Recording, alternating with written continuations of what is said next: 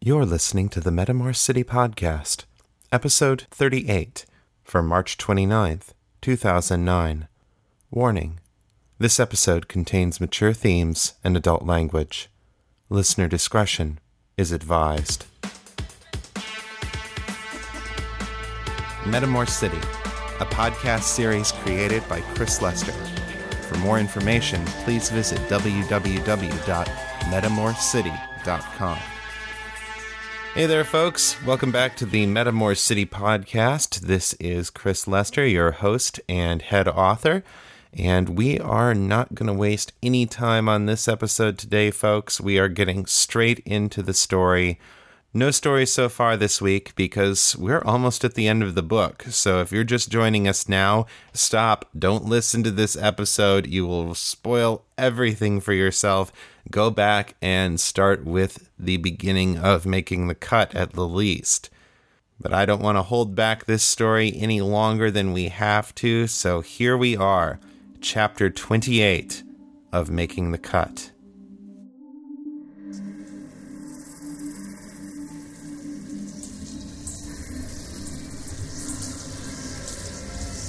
Brian cast a wary eye around him as he and Fiona rode the escalator down to the subway station beneath Hutchins Tower. It was well after rush hour, and Monday night wasn't a party night for most people, so the station was lightly populated. They walked to a spot near the center of the plaza, stopping between a trash can and a set of benches. He scanned the faces of the passengers exiting through the turnstiles, but he didn't see any sign of Miriam. He glanced at Fiona. Anything? Her nostrils flared, and her brow furrowed in a moment of intense concentration. After half a second, though, she smoothed her features and shook her head, her expression bland. Nothing.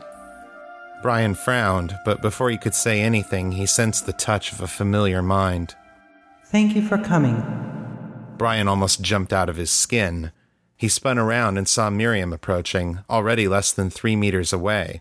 She wore a long hooded cloak of nondescript gray a common enough sight in Metamor, particularly in cold weather. Brian hadn't heard her mind at all until she touched him, and he was sure they must have walked right past her. Damn, that is a really good mind shield. He hadn't meant to transmit that thought, but Miriam gave him a small smile nonetheless. You don't get to be my age without learning a few things. Her psychic voice was tinged with dry amusement. The emotion was short lived, though, and her smile faded almost as soon as it had come. Did you bring weapons? A few, but we don't exactly keep an arsenal at home. I have my gun and a couple of combat knives, but honestly, I don't think they're going to do much good against Victor. I hope you've got more of a plan than you told us over the phone. I do. I'll explain once we get there. I don't want to risk anyone overhearing us. The safe house is psi shielded to keep the girl hidden, so we can speak freely once we get there. Brian nodded. Where are we headed? He asked, switching to verbal speech as he raised his psi shields. If Miriam was concerned about telepathic eavesdroppers, talking was safer than transmitting. Miriam gestured toward the east. Connolly Tower, she said, as she too reined in her thoughts. There's a factory at street level we own through a shell corporation. We'll take the commuter tunnel that connects the two towers. Brian took a slow breath and let it out. All right, let's do it then. He headed toward the sign for the commuter tunnels, then stopped when he realized that Miriam and Fiona hadn't joined him. He looked back and saw the two women gazing at each other, their expressions grave. For a long moment, neither of them said anything, neither in speech nor through telepathy, but Brian could sense the spark of a connection between them. He walked back toward them, but he still had to strain to hear it when Miriam finally spoke. This is the hardest thing I have ever asked you to do. Can I trust that you will see it through to the end, no matter what? Stiffly, Fiona nodded once. I will. Her voice was rough with suppressed emotion. I swear it. Brian was astonished to hear the pain in her voice not astonished that there was pain, but that her ability to disguise it was slipping. Digging up those old memories must have had more of an impact than she lets on. He put a comforting hand on her shoulder, and the moment between the two women was broken. Fiona lowered her head and brushed at her eyes. Fiona was crying? We really do need to get moving. Wait for me! Brian turned and stared as Daniel Sharabi leapt down the last few steps of the escalator and came jogging toward them. It was clear that he was dressed for a fight. He wore close fitting soft cotton pants, a black turtleneck, a leather jacket, and army boots, with nothing bulky or dangling that might trip him up or slow him down. His long hair was bound into a ponytail and tucked up under a plain knitted cap, so no one could get a handle on it but it was the look of steely determination in his eyes that truly showed that Daniel was not kidding around. Daniel, Fiona said, her voice sharp. what are you doing here? Taking care of some unfinished business. Sasha told me you're going after Victor. I'm here to help. Of all of them, Miriam seemed to be the most taken aback. Do you even have a weapon? Daniel bowed his head in a gesture of respect, then spread his hands. I was one of Victor's best students, Elder Bakhtavar. My whole body is a weapon. He gestured toward the small of his back. I don't own a gun. Not that it would do any good against Victor anyway. But I did bring three knives, and my tonfa sticks. I've been well trained with all of them. This is out of the question. Go home, Daniel. It is too dangerous. All right, that's enough. Daniel stepped in close to her and looked down at her deceptively small frame, pointing a finger squarely between her breasts. You want to say I've got crappy powers? Fine. I'll be the first to agree with you. You want to say that I'm too weak to be a father? I don't like it, but I'll go along with that too. But I earned top marks in combat arts all through school, and I did it without cheating like you do. Fiona's lip curled at this, but she said nothing. Daniel lowered his head to look her in the eye. While you were out stealing secrets and taking down drug lords, I spent the last five years as Victor's sparring partner. I know how he moves, how he fights. I can't counter his teak, but I know how to keep him off balance so he can't use it. So don't you dare tell me to go home and hide like some idiot child. I can do this, and if you'll use that logical mind that everyone's always talking about, you'll realize you need me. Fiona grimaced and looked away. Brian opened his mouth, then closed it again. He was torn between the truth of Daniel's words and his desire to keep his friend out of the fight. For all his skill in the Somnok, Daniel had managed to avoid becoming a killer. Brian wanted to preserve that bit of innocence inside him, to spare him the inner turmoil that came with taking a life. Killing, even for the best of reasons, always took something from you, and you could never really understand what that something was until it was gone. Still, Daniel was his own man. Brian didn't have the right to make his choices for him, and like it or not, they would need the help. Fiona met Brian's eyes, apparently having come to the same conclusion. Very well. She stepped past him and Brian and headed for the entrance to the commuter tunnel. Daniel looked over at Brian, his surprise evident. Wow, that was laconic even for her. She's had a rough day. Brian turned to Miriam. Elder, after you. Miriam glanced at Daniel, then nodded and followed after Fiona. Daniel fell in alongside Brian as they took up the rear. You know, a little support back there might have been nice, Bry. Brian shrugged. You didn't need my help. You had logic on your side. If I'd spoken up, Fiona would have taken it as an order from her commanding officer, and then she wouldn't have had to admit she was wrong. Daniel snorted. Very well. That's one gracious admission there. It's Fiona. Take what you can get. Brian glanced sideways at Daniel, then added, How does Danny feel about this? Daniel closed his eyes briefly. She's supportive. She knows why I have to do this, but she prefers not to get involved herself. I think having less testosterone cuts down on her aggression level. He winked at Brian. Most of the time, anyway. Daniel, I really don't want to know.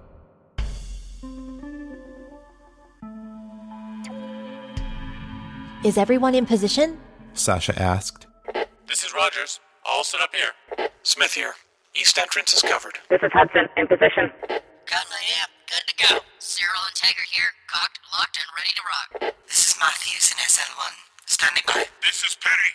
We're ready down here in the ER. A wave of confirmations came back through the link. Sasha allowed herself to relax a little. Okay, good. If any of you see anything suspicious, let me know right away. If this guy shows up, I want him tagged and on the floor before he can even touch a weapon. Don't worry, Lieutenant, we can handle it. If he tries anything, he's gonna regret it. Sasha closed her eyes and wished, not for the first time, that she were dealing with MID operatives instead of hospital guards. Collective run hospitals stocked as much firepower as they could get away with, a precautionary measure in case the vampire syndicate ever decided to go after a convalescing telepath. Unfortunately, all of the Hive's best warriors went into MID service, so security teams like this one were composed of second stringers. Or worse. Don't get cocky. We don't know who this guy is, so assume the worst and deal with him accordingly. I don't want anyone getting hurt because they got sloppy. I hear you. Copy that. Got it, boss. Acknowledged. Copy that, Lieutenant. She received a second wave of acknowledgments, more sullen than the first. Sasha turned down her wireless and pushed the psi link to the back of her mind, then brought her attention back to her surroundings. She had just passed into the OBGYN ward, where a familiar dark haired woman was leaning up against the wall outside one of the urgent care rooms. She had a clipboard in one hand and was rubbing the bridge of her nose with the other. Hey, Morgan. Sasha said, smiling sympathetically as she approached. Long shift? Morgan made a disgusted sound. 20 hours and counting. I will be ecstatic when this residency is over. Sasha wrinkled her nose and looked around at the nondescript walls. This isn't even your beat, is it? I thought you were in clinical pathology. I am. But a woman came in here last week with umbilical cord prolapse and a case of Stafford's fever. Half of the residents in this wing were infected while they tried to save the child. She shrugged. I did a rotation through here during my internship, so they asked me to help. A sigh. Not that I'm of much use for something like this. Sasha poked her head around the doorframe and looked into the room.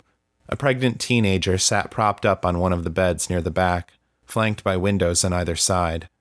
She seemed to be asleep, but her face did not look peaceful. A fetal heart monitor was hooked up next to the usual equipment that monitored the girl's own heart rate and blood pressure. Danny said the baby is having visions? Morgan chuffed a quiet laugh. That's what the girl says. For all I know, she may be the one who's mad. You'd know more about it than I would, honestly. I've been here nearly five years and I still don't think I understand your people. She shook her head. I gave her a mild sedative. Not enough to do her any good, but with any luck, it will help calm the child. Sasha nodded, reaching up to finger her yew tree crucifix. She whispered a prayer for the girl and her baby before turning back to Morgan. You look terrible. Sasha put a gentle hand on the taller woman's arm. Why don't you go get some rest? I'll stay with her and call you if anything changes.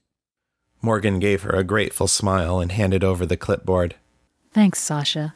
I also have two postpartums in room 12, but they shouldn't give you any trouble.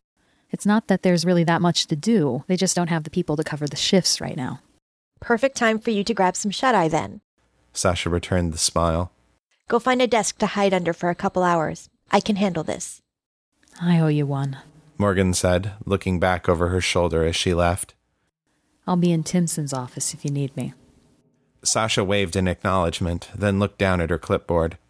Morgan's thin, precise printing listed each of the patients under her care, their room assignments and reason for being there, any medications and the times when they had been administered, and anything else that Morgan had thought relevant to their treatment. After looking in on the two postpartum women and verifying that they were asleep, Sasha went back to room 14 and sat down next to Jenny Bloggs. The girl seemed to be reasonably healthy, a little overweight, but that was hardly unusual with pregnancy. The fresh bruises around her neck, though, were proof enough for her need for asylum. Sasha couldn't tell what had been used to choke the girl. It didn't look like the man had used his bare hands, but forensic analysis wasn't her specialty. Whatever the weapon had been, Sasha suspected that the girl was damned lucky to be alive. A fresh wave of empathy stabbed at her, and Sasha thought of Abby Preston, huddled in a safe house somewhere while Miriam used her as bait to lure in Victor. It was a risky gamble, one that Sasha hoped would pay off. Granted, having Miriam, Fiona, Brian, and Daniel to protect her was probably better than having the entire staff of Eastside Security Force. But Sasha suspected that Victor Hincavos was a hell of a lot more dangerous than whoever Jenny was running from. She bowed her head and closed her eyes, Keep them safe, Father. She murmured, touching her crucifix again. Let your angels set a guard around them. Bring them safely home. She fell silent then, not sure what else to say. After a moment, another voice spoke from the bed beside her. Does he ever answer you? Sasha looked up into a pair of serious brown eyes. The girl's eyelids were heavy, but she regarded Sasha with a look of thoughtful curiosity. Sometimes. Sasha said, in answer to her question. Not always the way you expect, though. Eli's voice is quiet. Sometimes you don't know it was him until you look back on it later. The girl seemed to consider that. So, how do you know it's really him? Maybe things just happen, and you tell yourself stories later to make sense of it. Her eyes grew distant, troubled. You can make yourself believe all sorts of things if you want them bad enough. Sasha gave her a sad smile. Like believing that the man you loved is a good person when you really should have known better? Jenny focused on her again, the pain etched deeply on her face. Yes. Sasha took her hand and squeezed it. The girl had her psi shields up, but Sasha offered her what comfort and reassurance she could. It was obvious that Jenny had been deeply hurt and betrayed, maybe more than once. Sasha felt a quiet certainty take root inside her. This is why I'm here tonight. People fail us, Jenny. Eli doesn't. I'm not going to say what happened to you was Eli's will, but I do believe he meant for you to come here. He doesn't always spare us from the evil that people do to us, but he can redeem the pain if we'll let him. He can use it to do something good, to make us better people. The girl's face screwed up. She seemed to be holding back tears. How can you know that? Because it's what he does. Sasha took off her crucifix and held it up for Jenny to see. My Lord Yahshua died on a tree like this one. The Sweelman soldiers hung him there like a criminal until he gave up his spirit. He was buried in a tomb owned by a politician, one who might have spoken out and saved him if he hadn't been too afraid to do it. She slipped the silver chain around her neck again. The story should have ended there, but three days later, Eli raised Yahshua to life again. No other god has ever done anything like it. She smiled, hoping that the girl could understand the importance of what she was saying. But that's how Eli works, Jenny. He takes the hopeless causes and he brings life and victory where before there was only death. Tears welled up in the girl's eyes. But why didn't he fix it before it was hopeless? She pointed at the yew tree. Why didn't he just rescue Yahshua instead of making him go through all that pain? Looking in the girl's eyes, Sasha knew that it wasn't the Lord's pain that she was asking about. There were a dozen answers she could have given, but she chose the one that seemed the most relevant to what Jenny was really asking. I think because he knew going through that pain would help Yahshua help others. Her voice was steady and thoughtful. When the Lord suffered, it connected him to all of us who have ever suffered in this life. It gave him the experience to identify with us, to know what we're going through. She squeezed the girl's hand again. Pain is a powerful teacher. It can make us more compassionate to the people around us if we let it. So we don't wall ourselves off from our emotions for fear of dealing with it. Sasha thought of Fiona, feeling a rush of pride at how her lover had finally overcome the barriers inside her. She had a long way to go yet, but Fiona was finally on the road to healing. And Sasha knew that she would be more charitable now to those who had suffered the sort of pain she had suffered. Her eagerness to help Abby had been proof enough of that.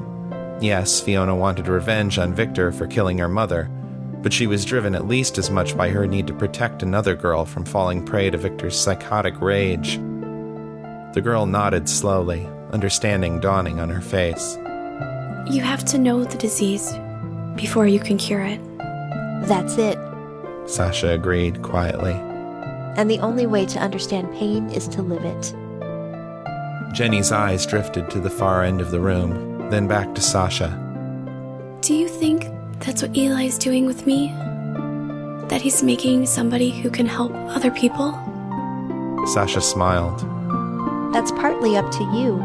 But if that's what you want, yes, I think he'll do it. The girl closed her eyes and leaned back again, the tension slipping from her shoulders. then maybe it will all be worth it. A few minutes later, Jenny drifted off to sleep, looking much more peaceful than she had before. Sasha took the silver yew tree between her fingers once more, bowed her head, and prayed.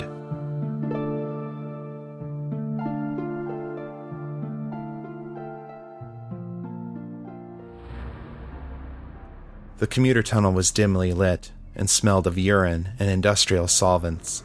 Rats scurried out of sight as the four Psys approached, vanishing through cracks in the curving brick walls.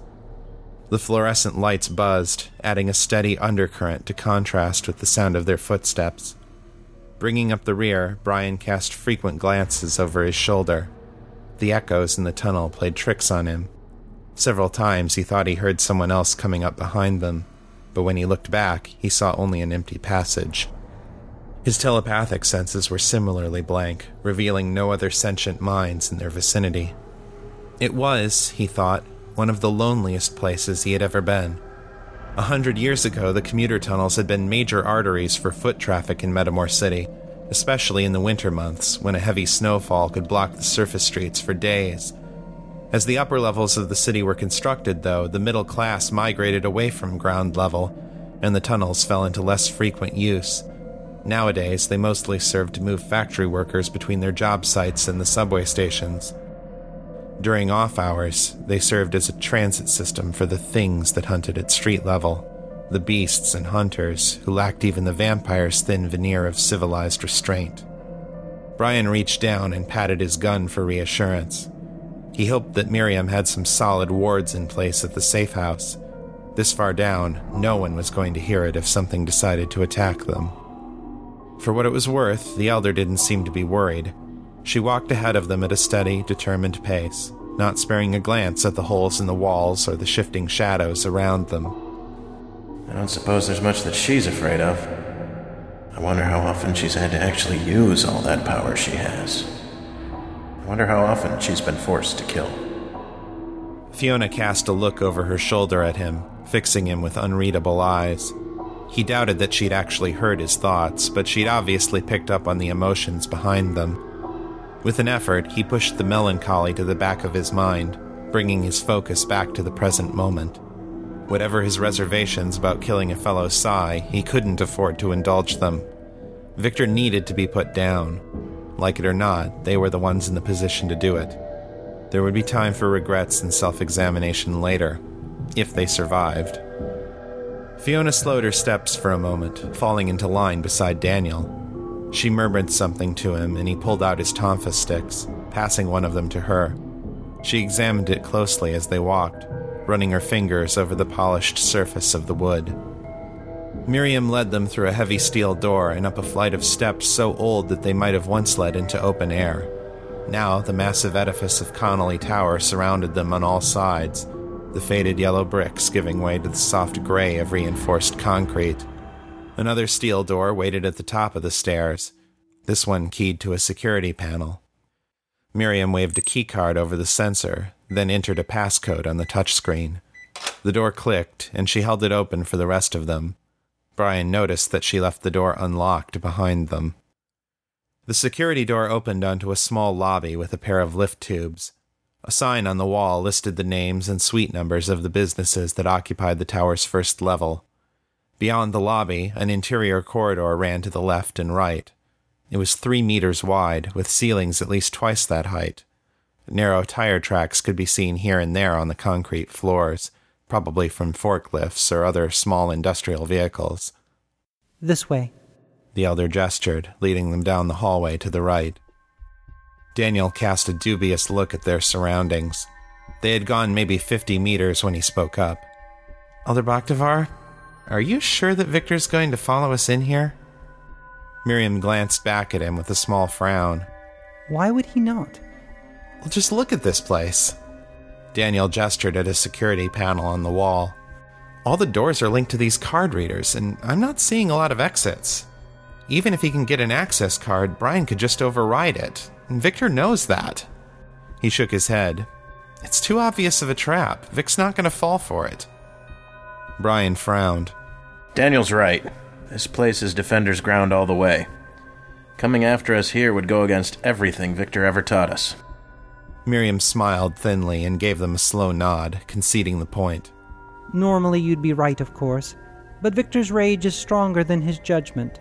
Make him angry enough and you can blind him to the obvious. He pinned all his hopes on Abby Preston. Now that she has left him, we believe that he will be irrational enough to follow the trail we've laid for him. Daniel nodded thoughtfully. Okay, I can buy that. But he's not a moron. If this is going to work, we can't give him a chance to stop and think. My thoughts exactly. Miriam stopped at one of the interior doors and swiped her card to open it. Come, we'll lay our trap for him here. The door opened to reveal a vast loading bay, the end point in the assembly line for whatever factory filled this section of the tower. A large conveyor belt entered the room on the far left side, ending in a broad, elevated platform. On the far right was an enormous hangar door, large enough to admit three skimmer trucks or one good sized cargo tender. Large wooden crates filled most of the remaining space, turning the floor into a maze like pattern of narrow walkways with only limited visibility. The crates were about two meters on each side and stacked in columns, three to six crates high. Brian had no idea what the crates contained, but it was obviously something heavy, or they would have used cardboard instead of wood. Even a teak as strong as Victor would have a hard time moving these things. Overhead, a gantry crane ran on a long track that zigzagged across the loading bay, supported by a network of steel girders that hung from the ceiling. The heavy loading hook attached to the crane would allow the crates to be lifted from the end of the conveyor belt, placed in stacks, and then loaded onto the cargo vehicles when they arrived. Brian's military training quickly saw the value of the location. As strong as his telekinesis was, even Victor couldn't fly. The boxes would hem him in, block the lines of sight that his power required, and form a set of stable platforms from which they could attack him. Victor's PK shield was damned good at stopping bullets from a single pistol, but a simultaneous attack from four or five different directions should overwhelm his defenses and bring him down. Brian lingered at the entrance as he took stock of the room and its features. Daniel stood beside him, apparently doing the same. Miriam had gone on a few paces ahead of them, but stopped and waited when she realized what they were doing. Fiona stood between them and the elder, with perhaps a meter of space on either side. Brian glanced at her briefly as he scanned the room, and then he stopped and looked again, more closely. Fiona was carefully looking at nothing in particular, her eyes on a spot a little to Miriam's right. To a casual observer, she would have seemed perfectly calm, her thoughts and emotions locked behind iron walls of self control. But Brian had been living with Fee for years, and he saw the tension in her limbs, the careful balance in her footing, the whiteness of her knuckles as she gripped the tonfa in both hands, the subtle flaring of her nostrils as she scented the air. Something had her keyed up, and she was doing her damnedest not to give it away.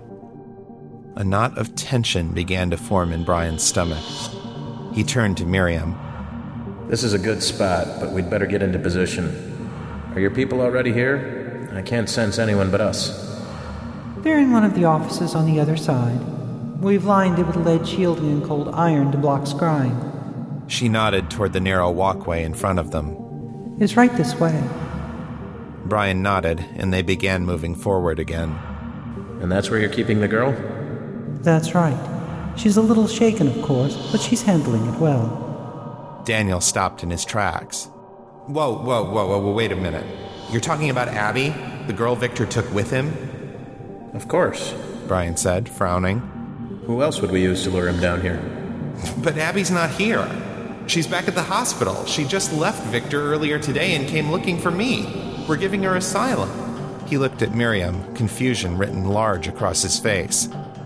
Why would you tell them she's. Before he could finish the sentence, Fiona brought down the tonfa over her upraised knee, splitting it in half with a loud crack. She had twisted the baton just so as she struck it, exploiting some unseen flaw that ran diagonally through the grain of the wood. In the blink of an eye, she had turned the blunt ended weapon into a pair of jagged spikes of roughly equal length. She tossed one of the pieces to Daniel. Grasping the other piece with an overhand grip, she lunged at Miriam, aiming it straight for the woman's heart. But as fast as Fiona was, Miriam was faster. She flickered out of the way, a whisper of motion too fast for the eye to follow. Brian blinked, and the elder was standing atop one of the nearby crates. You couldn't have kept your mouths shut for 30 more seconds? Miriam's face had changed, her brow wrinkling into an inhuman, predatory expression. Her eyes glowed yellow green in the dim light of the loading bay, and when she bared her teeth at them, Brian saw a set of long, gleaming fangs. Oh, gods. Not her. Not Miriam. With visible difficulty, Miriam forced her face to return to its usual look. I'm very sorry, children, Her voice was rough with suppressed emotion. but the Master says that you must pay for your part in the raid on Viscount security. Other figures emerged from hiding places throughout the loading bay, their eyes shining and filled with hungry anticipation. Brian looked out at the corridor and saw more vamps converging from both directions, blocking off all avenues of escape. Surrender, and I will accept you as thralls in my house under my protection. Miriam's voice was firm but gentle. It will be degrading, but it will stop the cycle of violence. Your families will be safe, Her eyes glistened with sadness and regret. And I promise to treat you more kindly than I was treated. Brian shot a quick glare at Fiona. You knew? Smelled wrong. Fiona murmured, still looking up at Miriam. Pheromones were off. Why didn't you do something sooner? She glanced at him then, the pain obvious in her eyes. I thought she had the girl. Daniel backed into position beside Brian and Fiona, forming a loose circle with their backs facing each other. Victor's not coming, is he? It was more a statement than a question. Doesn't look like it. Enough of this. Choose, quickly. Will you surrender to me or not? Fiona set her jaw and raised her makeshift stake in a combat stance. We'd rather die. Miriam just nodded sadly. She gestured, and the vampires began to close in. Crap, Daniel said.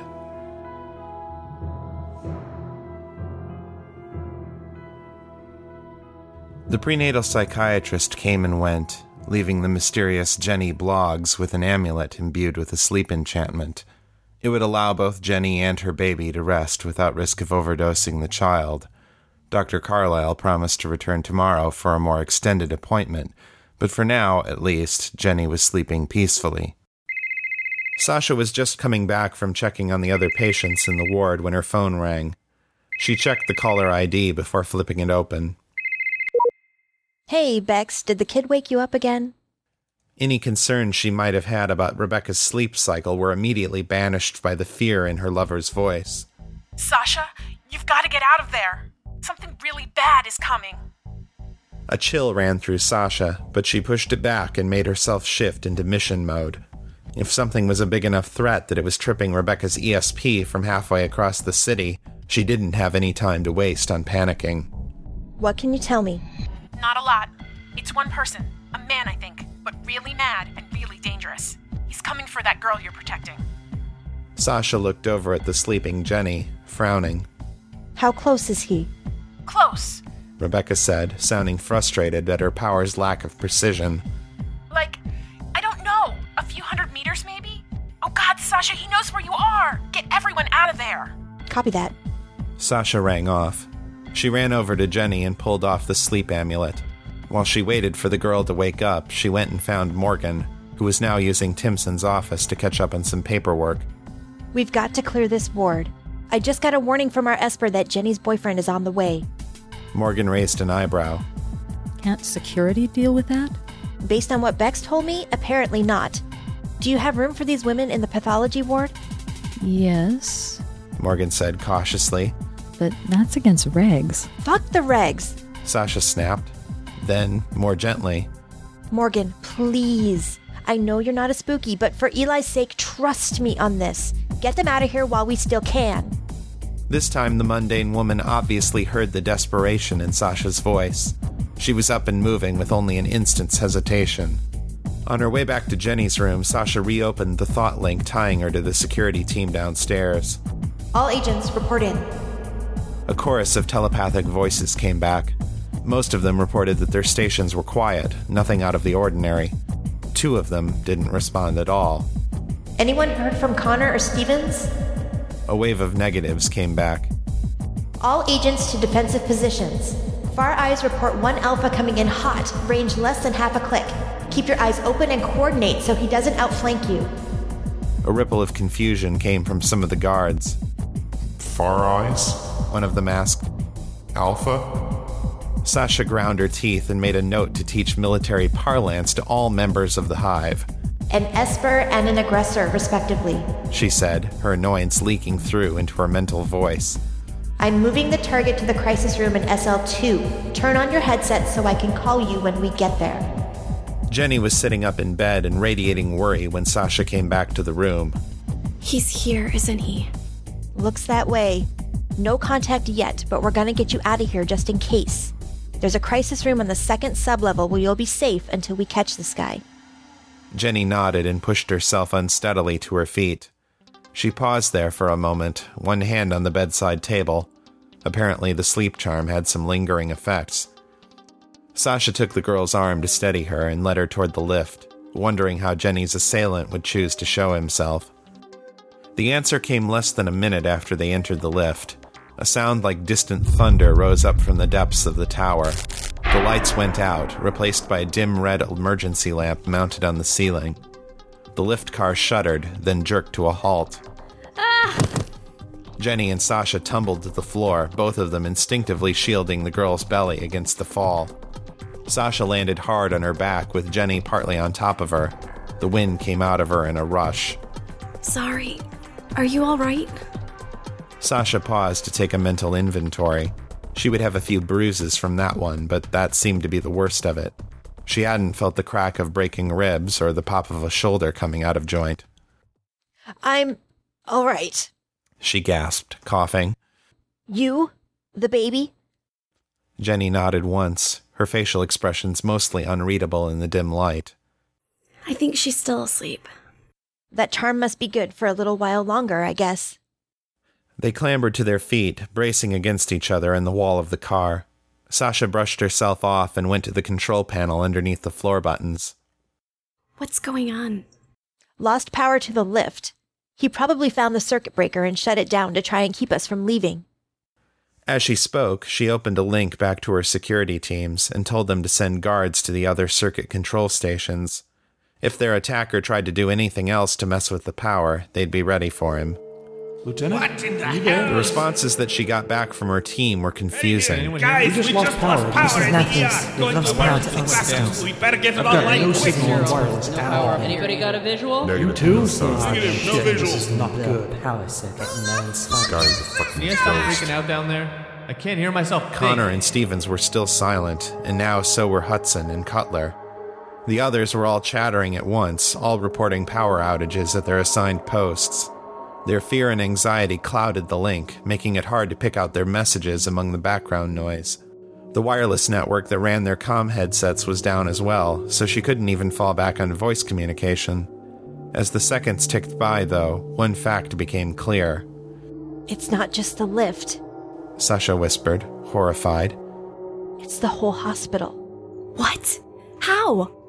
Aren't hospitals supposed to be protected against things like that? Sasha nodded, thinking hard. The hospital's fed by a main conduit that runs all the way down the reactor under the tower. To cut the power to everything at once, he'd have to shut down that conduit. But that's not something that just anybody could do. You'd need all kinds of security clearances to even learn how. And you'd have to be even higher up before you could access the hospital's schematics. She shook her head, disbelieving.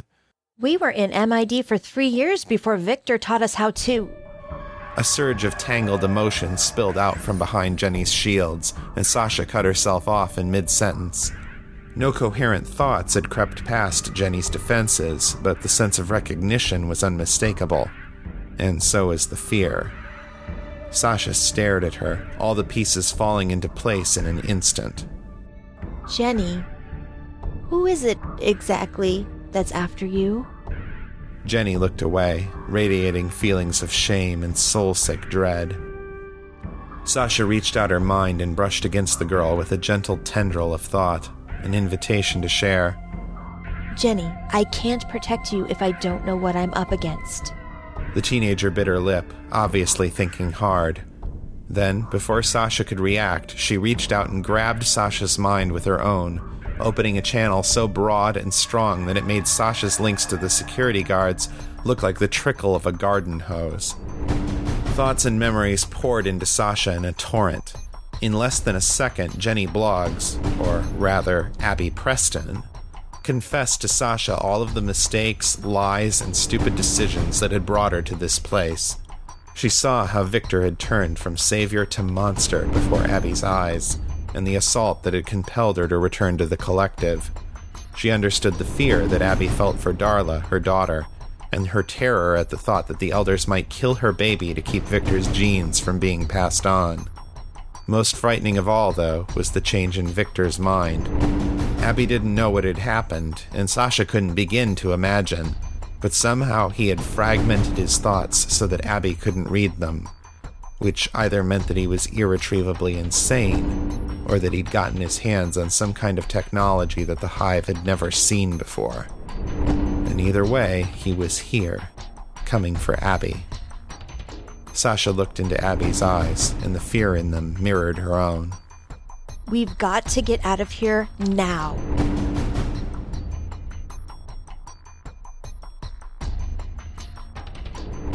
We'll be back with more of the Metamor City podcast right after these messages. His name is Joss Kyle. He's a criminal, a murderer, a liar, and a cheat.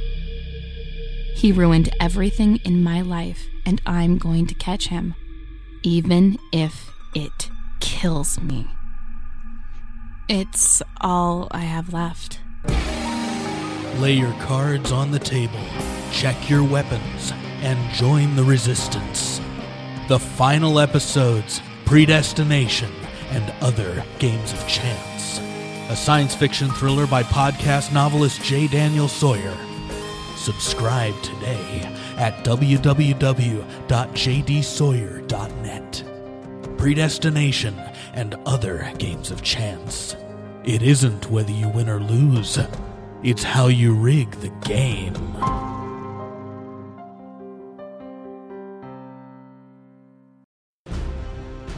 Dark matter. In a freak accident that leads to her untimely death, Luella, a plain Jane from the suburbs, finds herself transformed into one of the walking undead. Michael, the Archangel, offers her a chance to win her life and family back. Luella learns that even in the afterlife, nothing is free.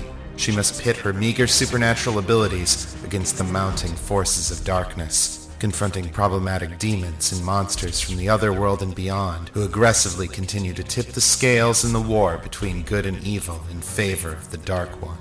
With the help of Stephen, the altruistic vampire, and Devok, a dead librarian from ancient Alexandria, Luella walks the world between the living and the dead.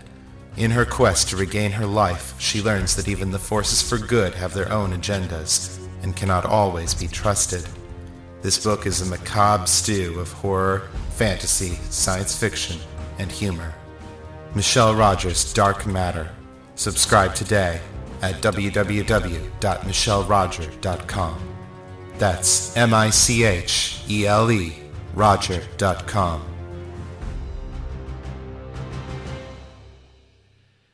And we are back.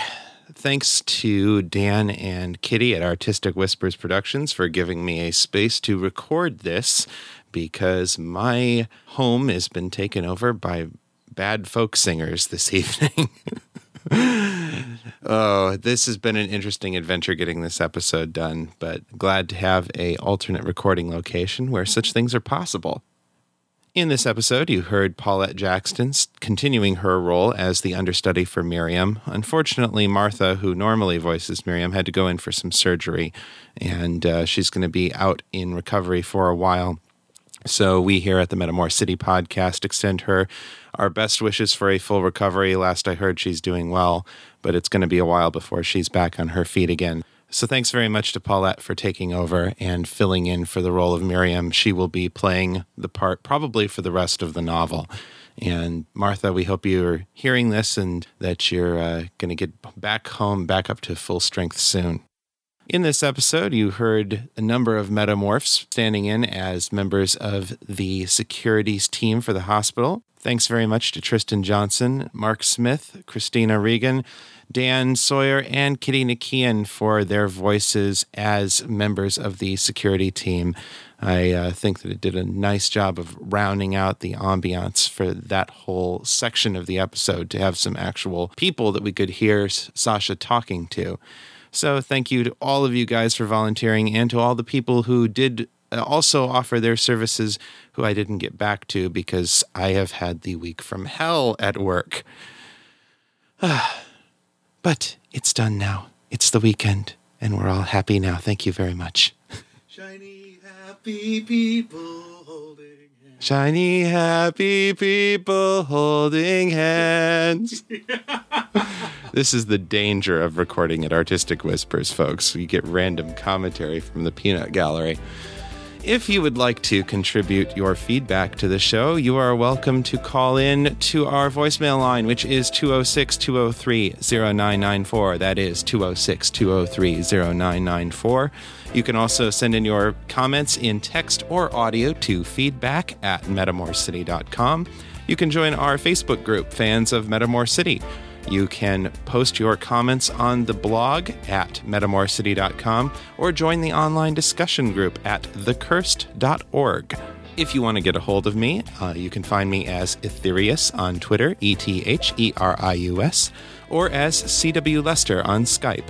I look forward to hearing your feedback. We'll be doing another feedback show probably at the end of the series, probably do an exit interview type feedback show.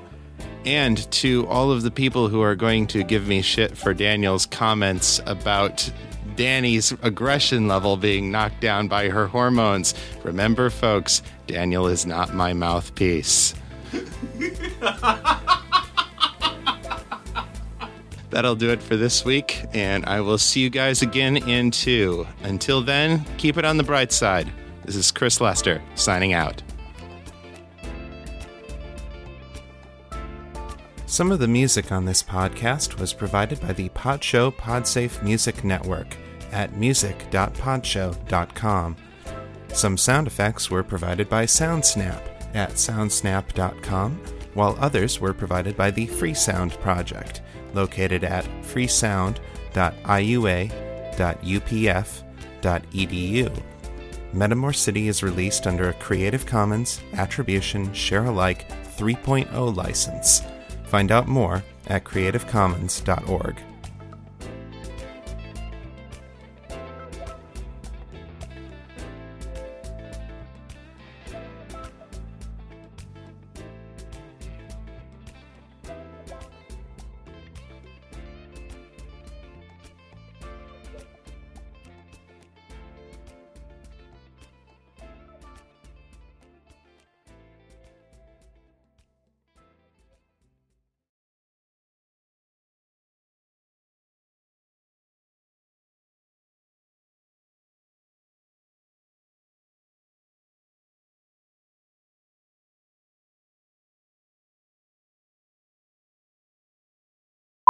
It's stupid o'clock for everyone. Yay! I'm not telling you to leave. I'm, uh, I'm not telling you to stay either. Tonight, the part of Brian Summers will be played by Chris Lester. Sorry. I'm trying to direct. I'll be in my trailer. All right. Get the hot and oiled dancing girls. Yes, I'll definitely be in my trailer for a while. T. Morris, that joke was for you. You're almost half an hour early. If you'd prefer to book your appointments earlier, I'll be happy to oblige. But you'll not be getting extra time without paying for it. I'll do it one more time, just in case it's complete crap. I keep saying that. My word of the day. I've got to get a better vocabulary. Actually, you can both get out of my bloody flat. I'm so sick at this. I'm sorry. it's been a while. If this complete shite, just let me know. I've had my testosterone injections today. So, yeah, he feels the, the weight of his responsibility and is wondering how she deals with it. Well, you know what? She's still only one character. I'm two. How do you think I feel about that? I mean, come on. and all the time when you know you're running between Brian's cell and Artax, he's got to move faster than you guys, and that is just not cool. Back to work. Read the line, minion. okay. Now what? Now say it aloud. It. It's not working. ah, I've missed doing this to Lester. Oh. See, Metamor City audience, my goal in life is to make Lester weep every time we have a recording session. okay. No, for reals. it doesn't work until there's actual pain, maybe a little blood. Maybe we should maybe we should edit that last part out. Especially after the last feedback show. As we get enough jokes like that as it is. In purple, I'm stunning. Ha ha ha ha ha ha.